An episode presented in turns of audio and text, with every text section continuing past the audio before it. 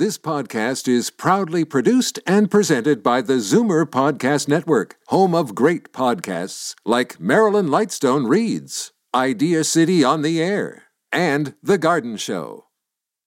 You're listening to an exclusive podcast of Fight Back on Zoomer Radio, heard weekdays from noon to one. You're listening to an exclusive podcast of Fight Back on Zoomer Radio, heard weekdays from noon to one.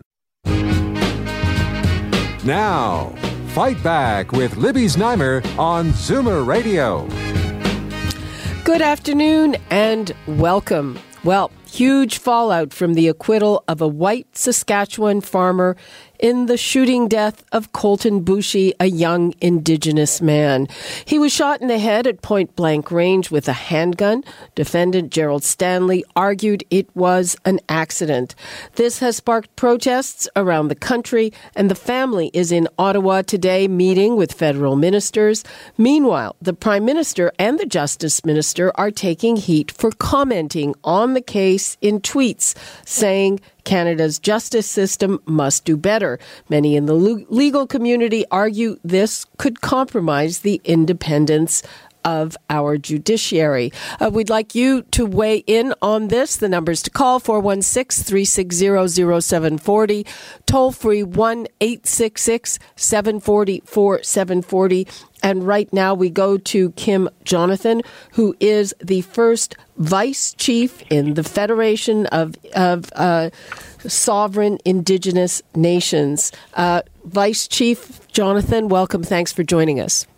Good morning, and thank you for taking interest in highlighting um, the case. Okay, and, and what would you like to see happen here? There has to be, uh, there must be a lot of uh, significant systemic changes within the justice system.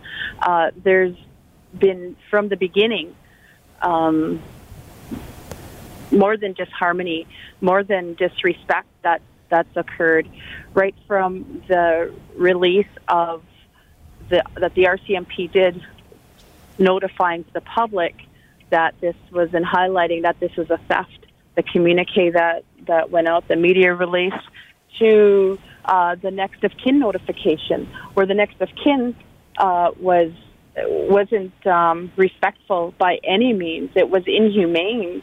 Um, there was uh, they there was they stormed her her home, and when when they were told that uh, Debbie or Debbie the mom had said that the that we're waiting for Coco, we don't know what's going on like what like they they didn't know and we're waiting for uh, for him and vice chief i'm i'm going to stop you there because i, I think that um, uh, what you're referring to people people aren't really clear on the backstory for that part of it. I, I gather that you have met with the family. How are they doing? Well they're obviously um, they've the decision came as a huge shock to not just the family but uh, society. Mm-hmm. And so they're obviously, uh, like all of us, are enraged. Mm-hmm. We're very hurt, uh, frustrated, and disappointed with the system that's in front of us. Mm-hmm. Um, but now, having said that, they're also focused. They're they're also. Um, this is just too important to to not be focused and to let distractions occur. Distractions such as the the um, apparently people are making trying to you know make money for for um, Gerald Stanley and the indigenous people are seeing that as a bounty. Mm-hmm. You're, yeah. Yeah. Now, um, are you going to be? I gather uh, that uh, uh, I think the Chiefs of Ontario, I'm not sure which group is going to be calling for an appeal or a public inquiry into this case or the administration of justice. Is, is that what your plan is? We've already called for that. We've called for an appeal. Um, we've called for an inquiry. We've highlighted that the Crown prosecutor did not have any um, relationship with the family. We had our our, our own um, lawyer, legal counsel, Chris Murphy, come from Toronto, and he was he is he's a he and, and in his his his own words, he's a white farmer, that saw that this was not right. And so um, we have asked for an inquiry and, and, and an appeal, and, um, and the family's called on that. Now, the thing is, when we have uh, that inquiry and the appeal, um, it's up to right now the Crown prosecutor to call for an appeal. But he wouldn't even have any discussions, return emails to the lawyer that the family had um, had brought had brought into uh, for support for them. And I know it's different for to, for um, a family of of a victim to have legal counsel, but because of the history in Saskatchewan and and in that area, and First Nations not uh, receiving true justice, um, they recognize that we need we need a set of eyes on here, legal expertise. Now, uh, I gather that one of the issues that people have is with uh, this thing that's called a preemptory challenge of a juror, where you can challenge a juror, a juror uh, based on whatever, and uh, and uh, the feeling is that that was not fair to Indigenous people because we, we ended up in a situation where there were no Indigenous people on this jury. It's more than not fair. It's discriminatory. So all you have to do is, is take a look at someone who may look visibly like a First Nations person and say challenge. That's that's it. That's it. That's all. And people, a lot of people didn't know that. So it's very outdated, and that must change. We, we, that that can't be the credentials based on someone's look, looks or appearance. That just contributes to continued racism, and that's within our in our justice system. Well, I mean, to to be fair, under that system, uh, the Crown can can uh, disqualify jurors, you know, with the same criteria. They could exactly exactly our point. And so when you have um, the area, and I guess maybe you need to appreciate that it's not just these are not just um, words or, or, or things that people are making up. This has been reality over and over again, um, and so we've we've witnessed that, we see that, and and it's it's barbaric. Mm-hmm. And so, uh, how would you like to see that particular aspect of jury selection change? The rules for that. Well, that uh, well, obviously that needs to be taken out. There needs that that part of the credentials has to be removed. It's, so outdated. It's it's just. Hello? I mean, I, I don't understand why it's there. Um, yeah. Um, so uh, you want that eliminated from all uh, jury trials? Uh, yes. Well, of course.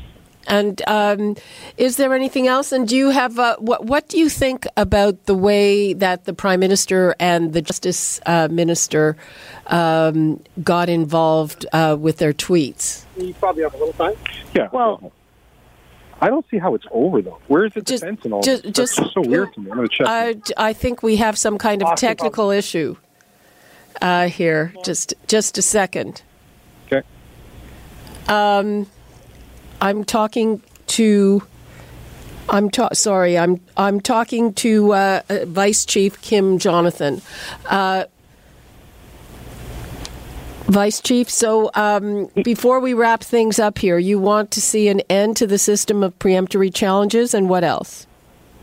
There's a list that the family, our legal counsel, and and um, the support, and myself have compiled that we will be making public once we present it to the Prime Minister, the Minister of Justice and um, and Safety, um, Goodale, um, Wilson, um, Raybould, and um, Trudeau. So there is a list that we've compiled. Okay. Um, thank you very much for that. Okay. Thank you. Bye-bye. Bye. Okay, uh, we are going to bring in Ari Goldkind, criminal lawyer. Hello, Ari. Hello, Libby. How are you? Fine. How are you? Good, thank you. Uh, so, um, what is your take on this? Uh, a lot of flack for the Prime Minister and uh, uh the Justice Minister for getting involved in tweets that said they uh, feel for the family and Canada should do better. Uh, is that in interfering with the independence of the judiciary? It is, and I don't think there's nearly enough flack. I think the flack is basically one story that you know is going and being spread across Canada. But I don't think there's any serious flack. I actually think this is grounds, and I mean I'd go as far as saying a minister of justice who interfered in a non-indigenous uh, story where the person was a little bit or the deceased was less popular or certain public opinion behind would probably have to step down. This is a minister of justice who is essentially called 12 people on that jury racist. It's a minister of justice who has no business saying anything like that. It's a minister of justice that has basically said the verdict was wrong. And if we ever had another trial, we should have people convicting. This to me is a perverse notion. If you're somebody like me that believes in the separation of church and state, which some people don't anymore. What about what the prime minister says? I mean, there's been uh, there. I've seen various takes on that uh, from various lawyers. Uh, most, sorry, most don't like it, but they yeah. say that uh, they don't think it would interfere with an appeal or anything like that. There's nothing here. There's no appeal in law. There's no grounds for an appeal. This is all political virtue signaling.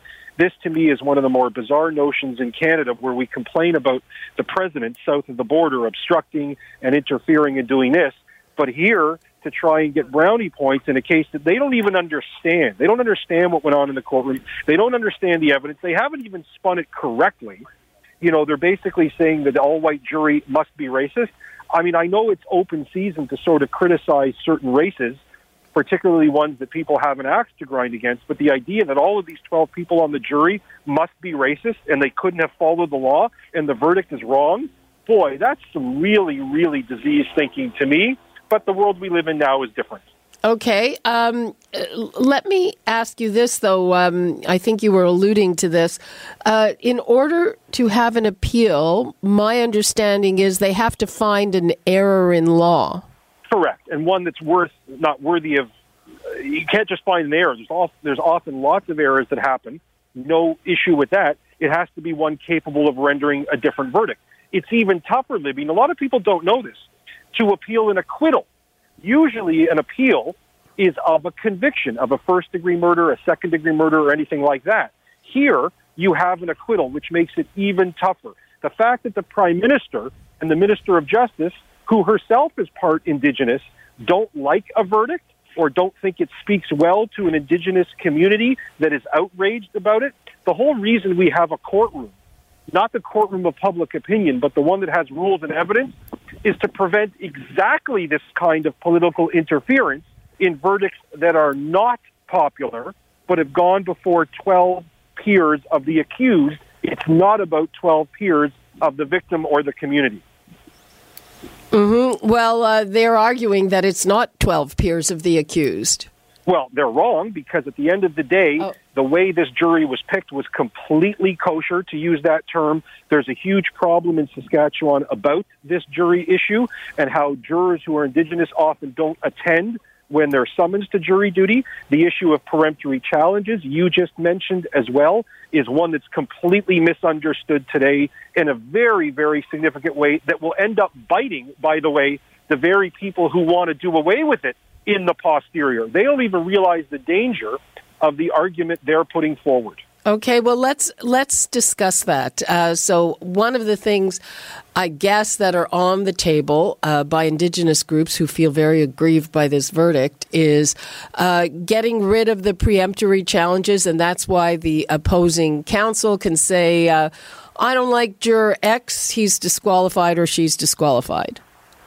Go ahead. We're gonna, we're gonna uh, well, okay, so let's explain the way peremptory challenges are, for example there's this idea that just the defense lawyer, just the defense lawyer used his challenges to get rid of visibly, remember this, visibly indigenous jurors, okay?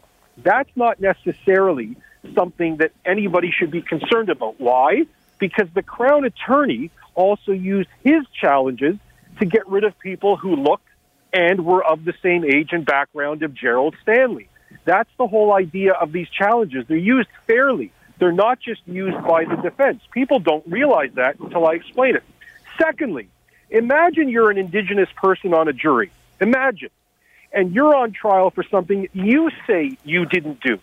Now you've got no peremptory challenges. What is a peremptory challenge in English, just for people who don't know that word, is you can get rid of somebody on a jury for any reason you want. You don't have to explain it. You don't have to account for it. Nothing. So why does that matter if you're indigenous? What if a white person or a black person or an Asian person or you pick your poison comes to the jury stand and is giving your indigenous client an evil eye look and you just don't like the way they're being looked at? You get away with a per, you, there's no more peremptory challenges. You can't get rid of that person. Imagine the danger here of getting rid of it. Now, the UK has gotten rid of it. The US has concerns about it. If you want to get rid of peremptory challenges, you don't get rid of it because of the Colton Boushie case. You get rid of it because you have some evidence or some other study that suggests it leads to perverse verdicts. That is not a reason here because certain people don't like a verdict to get rid of something that we know has worked for hundreds of years. Well, it, it's also interesting because I gather that whole system of uh, preemptory challenges has uh, given rise to uh, kind of a whole profession where uh, all kinds of people can slice and dice a juror and figure out all kinds of things about them.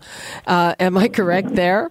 Well, no, yes and no. In Canada, you only get 14 challenges. So, as a defense lawyer who's picking juries every month, you only get 14 of these challenges. So, you'd be a completely malpracticing defense lawyer if you use them willy nilly or got rid of the 14 quickly, because once you get rid of them, you're left with every single person that comes through that door, even if they're looking at your client like they want to kill them. So they're used strategically. And remember, Libby, the whole problem with this Colton Boushie case is that they were used fairly by both sides to advance their case. That's the whole idea of the adversarial system of rules and checks and balances.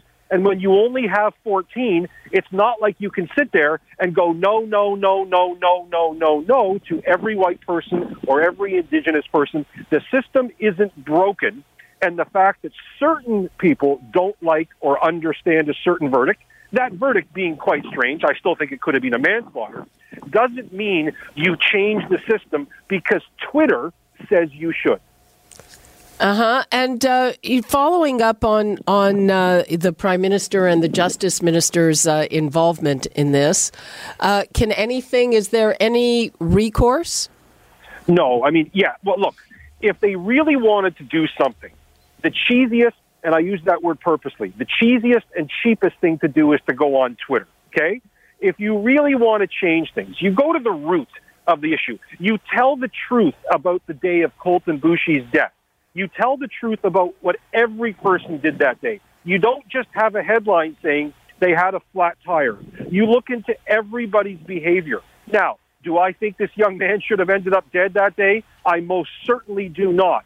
But you don't change the jury system. You change the conditions that have made indigenous people have a tougher time in different communities. You don't just pay lip service and tweet service to it. You actually do the hard work and the heavy lifting not doing another one of these kumbaya moments that our prime minister, to his credit, is so skillful at doing while accomplishing nothing else legislatively.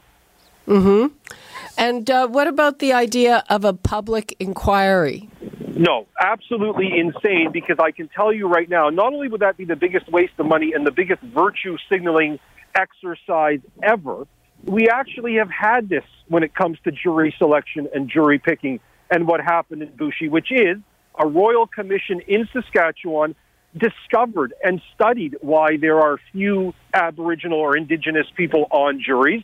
And it's not through any fault where somebody can point the finger at and change it. It is simply a question of numbers, the rural area where they are, socioeconomic factors of Indigenous. So, short of driving Indigenous people to court or making it easier for them to respond to their jury uh, summons, which has been studied. This is not my opinion. It's been studied that they don't respond the same way as others do to their civic duty. Then you don't need a public inquiry again. Or, or if you're going to have a public inquiry, have it on the murdered and missing Indigenous women which affects more people as a broader social issue, start there instead of this issue where the lawyers did their job, the jury spoke. If you think the jury did wrong, don't tweet, file an appeal, put something in law that says it was done incorrectly in law. Don't go to anti social media so you can be loved and loved and more beloved. Uh, Ari, hang on a sec. I just want to give the numbers out again. Uh, I know some people have been very patiently waiting. Uh, 416 360 0740, toll free 1 866 740 4740. I am on the line with Ari Goldkind, criminal lawyer, and we are talking about the events of uh, the weekend. On Friday, we had a not guilty verdict uh, for the man uh, accused of murdering Colton An Indigenous young man. Um, and uh, uh, there have been protests since then, and also uh, reaction to the Prime Minister and the Justice Minister tweeting. Um, Ari, is there any kind of recourse that uh, the justice system, I mean, is there any kind of rebuke from any court that's possible or anything like that? No, because the starting point is, is that nothing that happened there but for a verdict, which is odd, and which does in some way lead to questions being asked. But it's not for me to say, it's for the jury. There was no miscarriage of justice. There was nobody wrongfully convicted. There was no jury picked improperly. There was no defense lawyer or Crown who acted improperly. There were witness statements that conflicted with each other. That's important. And I know this comes as a deeply, deeply offensive, upsetting idea to some. We still have proof beyond a reasonable doubt in this country. It won't be here for long. There's no doubt about it. Our Prime Minister and our Minister of Justice would dearly like to change that. There are movements that would like to change it. But God forbid any listener to this is ever accused of a crime they say they didn't commit. You might still want the proof beyond a reasonable doubt that you otherwise do not want or like when it's somebody else who's accused. Hmm. Uh, wh- I, uh, why are you saying uh, that you don't think that uh, we are going to have our system is not Oh, going to remain intact? because our system is going to be, particularly over the next 10 to 20 years, governed by people who believe sort of in the snowflake, uh, everybody's guilty, nobody ever lies. We need to have separate courts depending on what the charges are. Human beings are not complex. Everything is black and white. Everybody's guilty no matter who accuses them.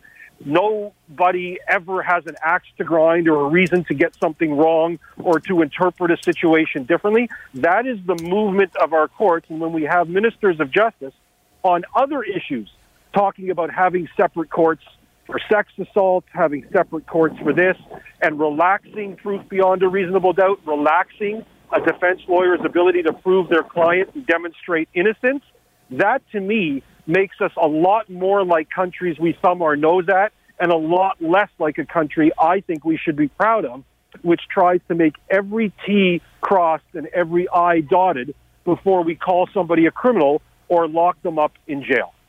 Okay, Ari, hang on. Let's take a call from Bill in Toronto. Hi, Bill. Hello.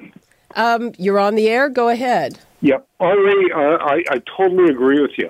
And I think the problem is we have this child for a prime minister. And you know what? He can find anywhere. If he went for a walk in a park, he could find every bit of dog poop and step in it every way he went. This guy is a child that epically fails on a daily basis. And you've so clearly demonstrated it in your speech today.